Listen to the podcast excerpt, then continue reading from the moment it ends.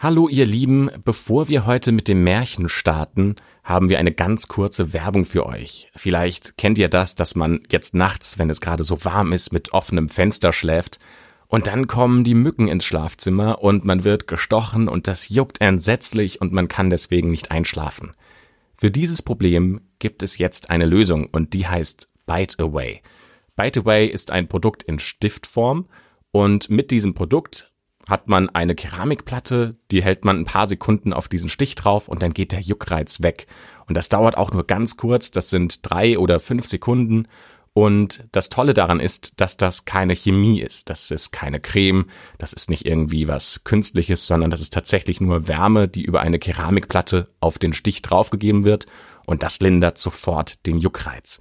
Und weil das keine Chemikalie ist, können das auch Kinder ab zwölf Jahren benutzen oder auch Schwangere, also das ist gar kein Problem. Das Produkt könnt ihr entweder auf Amazon kaufen oder ihr kriegt das auch in jeder Apotheke. Wenn ihr daran interessiert seid, dann könnt ihr in den ersten Link in der Beschreibung schauen. Da haben wir euch das nochmal verlinkt. Ähm, oder ihr geht auf bit.ly slash biteawaymärchen. Da findet ihr auch das Produkt. Oder ihr geht auf die Webseite des Herstellers. Auch den Link haben wir euch in die Beschreibung gepackt. Da findet ihr noch weitere Informationen. Und jetzt fangen wir an mit dem Märchen.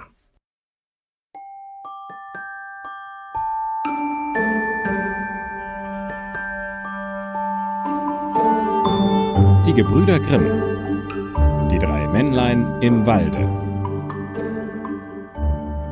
Es war ein Mann, dem starb seine Frau. Und eine Frau, der starb ihr Mann. Und der Mann hatte eine Tochter. Und die Frau hatte auch eine Tochter. Diese Mädchen lernten sich kennen und gingen zusammen spazieren, und danach gingen sie zu der Frau ins Haus. Da sprach die Frau zu des Mannes Tochter Hör, sage deinem Vater, ich will ihn heiraten. Dann sollst du jeden Morgen dich in Milch waschen und Wein trinken. Meine Tochter aber, die soll sich in Wasser waschen und Wasser trinken. Das Mädchen ging nach Hause und erzählte seinem Vater, was die Frau gesagt hatte.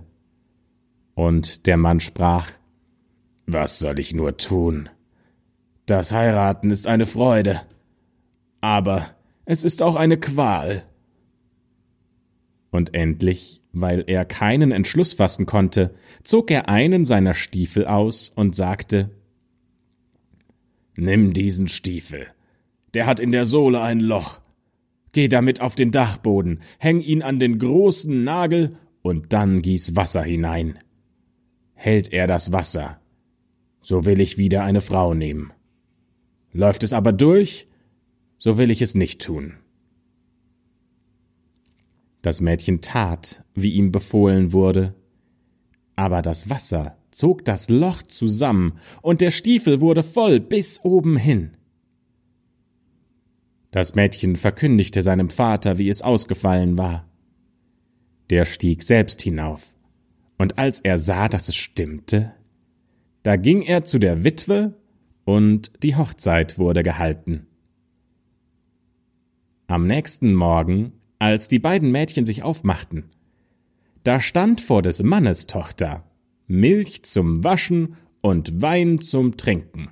Vor der Tochter der Frau aber stand Wasser zum Waschen und Wasser zum Trinken. Am zweiten Morgen stand Wasser zum Waschen und Wasser zum Trinken, sowohl vor der Tochter des Mannes als auch vor der Tochter der Frau. Und am dritten Morgen stand Wasser zum Waschen und Wasser zum Trinken vor des Mannes Tochter und Milch zum Waschen und Wein zum Trinken vor der Tochter der Frau. Und dabei blieb's. Die Frau wurde ihrer Stieftochter Spinnefeind, und sie wusste nicht, wie sie es ihr von einem Tag zum anderen noch schlimmer machen sollte.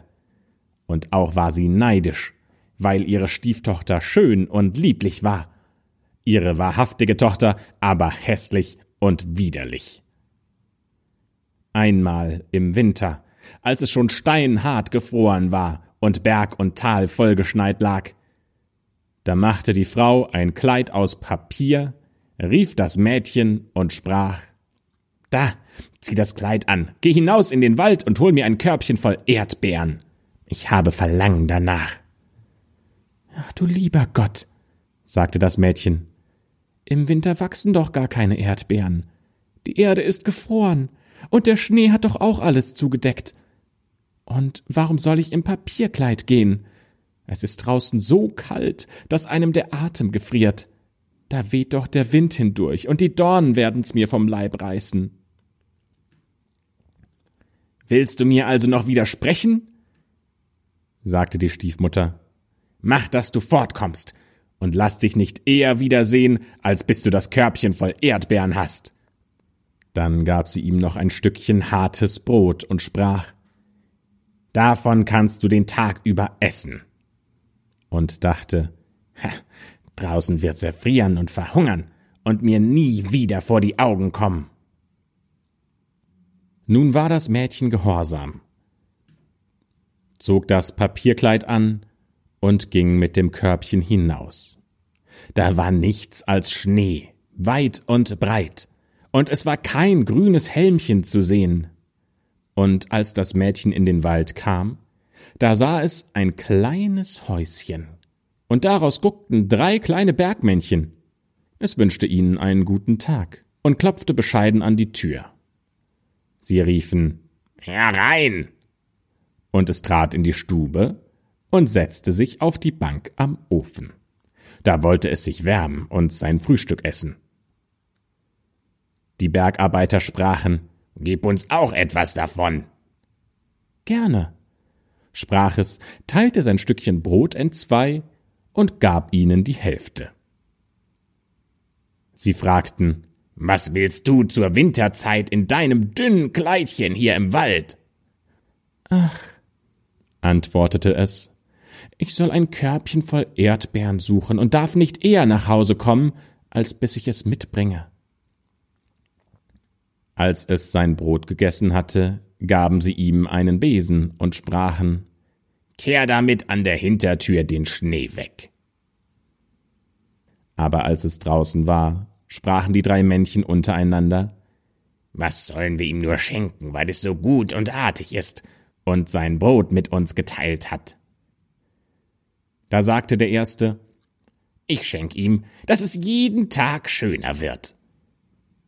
Der zweite sprach, ich schenk ihm, dass Goldstücke ihm aus dem Mund fallen, so oft es ein Wort spricht. Der dritte sprach, ich schenke ihm, dass ein König kommt und es zu seiner Gemahlin nimmt. Das Mädchen aber tat, wie die Bergarbeiter gesagt hatten, kehrte mit dem Besen den Schnee hinter dem kleinen Haus weg, und was glaubt ihr, was sie dort wohl gefunden hat? Lauter reife Erdbeeren, die ganz dunkelrot aus dem Schnee hervorkamen. Da raffte es in seiner Freude sein Körbchen voll, dankte den kleinen Männchen, gab jedem die Hand und lief nach Hause und wollte der Stiefmutter das Verlangte bringen. Und wie es eintrat und Guten Abend sagte, da fiel ihm gleich ein Goldstück aus dem Mund. Daraufhin erzählte es, was ihm im Wald begegnet war aber bei jedem Wort, das es sprach, fielen ihm die Goldstücke aus dem Mund, so dass bald die ganze Stube damit bedeckt war. Nun sieh einer den Übermut, rief die Stiefschwester, das Geld so hinzuwerfen. Aber heimlich war sie neidisch darüber und wollte auch hinaus in den Wald und Erdbeeren suchen. Die Mutter sagte, Nein, mein liebes Töchterchen, es ist zu kalt du könntest mir erfrieren. Aber weil sie ihr keine Ruhe ließ, gab sie endlich nach, nähte ihm einen prächtigen Pelzrock, den es anziehen musste, und gab ihm Butterbrot und Kuchen mit auf den Weg. Das Mädchen ging in den Wald und geradezu auf das kleine Häuschen zu. Die drei kleinen Bergmänner guckten wieder, aber es grüßte sie nicht und ohne sich nach ihnen umzusehen und ohne sie zu grüßen, stolperte es in die Stube hinein, setzte sich an den Ofen und fing an, sein Butterbrot und seinen Kuchen zu essen. Gib uns etwas davon, riefen die Kleinen, Aber es antwortete, es reicht mir selber nicht. Wie kann ich anderen noch davon abgeben? Und als es fertig war mit dem Essen, sprachen sie, Da hast du einen Besen. Geh und kehr draußen vor der Hintertür. Ei, kehrt doch selbst, antwortete es. Ich bin doch nicht eure Magd. Und als es sah, dass sie ihm nichts schenken wollte, da ging es zur Türe hinaus.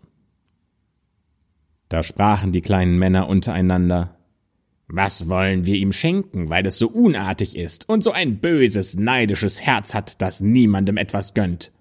Der erste sprach, ich schenke ihm, dass es jeden Tag hässlicher wird. Der zweite sprach, ich schenk ihm, dass ihm bei jedem Wort, das es spricht, eine Kröte aus dem Mund springt. Und der dritte sprach, ich schenk ihm, dass es eines unglücklichen Todes stirbt. Das Mädchen suchte draußen nach Erdbeeren, aber als es keine fand, ging es traurig nach Hause. Und als es den Mund auftat und seiner Mutter erzählen wollte, was ihm da im Wald begegnet war, da sprang ihm bei jedem Wort eine Kröte aus dem Mund, so dass alle einen Abscheu vor ihr bekamen. Nun ärgerte sich die Stiefmutter noch viel mehr und dachte nur noch darüber nach, wie sie der Tochter des Mannes alles Herzensleid antun wollte, deren Schönheit doch alle Tage größer wurde. Endlich nahm sie einen Kessel, setzte ihn auf das Feuer und briet Garn darin. Als es gesotten war, hing sie es dem armen Mädchen auf die Schulter und gab ihm eine Axt dazu, damit sollte es auf den gefrorenen Fluss gehen, ein Eisloch hauen und das Garn schlittern. Es war gehorsam, ging hin und hackte ein Loch in das Eis. Und als es so mitten im Hacken war, da kam ein prächtiger Wagen hergefahren, worin der König saß. Der Wagen hielt still. Und der König fragte, mein Kind, wer bist du und was machst du da? Ich bin ein armes Mädchen und schlittere Garn. Da fühlte der König Mitleid, und als er sah, wie schön sie war, da sprach er Willst du mit mir fahren? Ach ja, von Herzen gern, antwortete es denn es war froh, dass es der Mutter und Schwester aus den Augen kommen sollte. Also stieg es in den Wagen und fuhr mit dem König fort. Und als sie auf sein Schloss gekommen waren, da wurde die Hochzeit mit großer Pracht gefeiert, so wie es die kleinen Männlein dem Mädchen geschenkt hatten.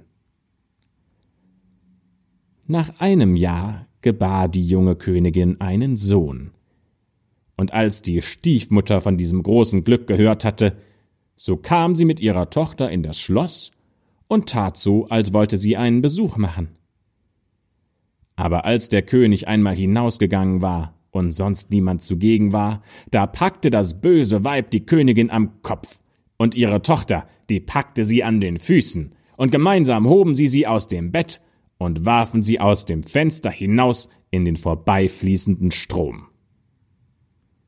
Darauf legte sich ihre hässliche Tochter ins Bett, und die Alte deckte sie zu, bis über den Kopf.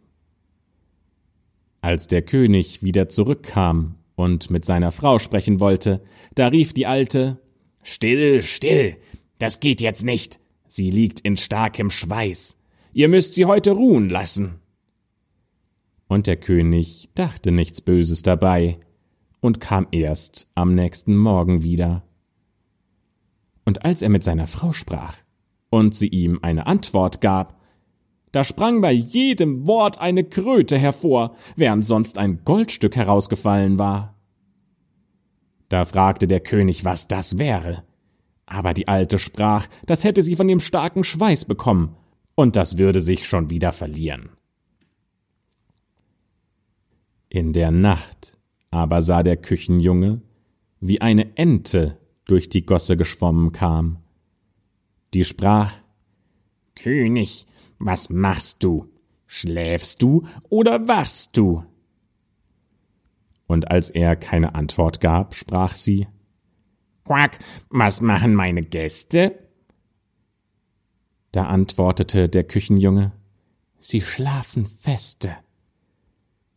Fragte sie weiter Quack, was macht mein Kindlein? Antwortete er Es schläft in der Wiege fein.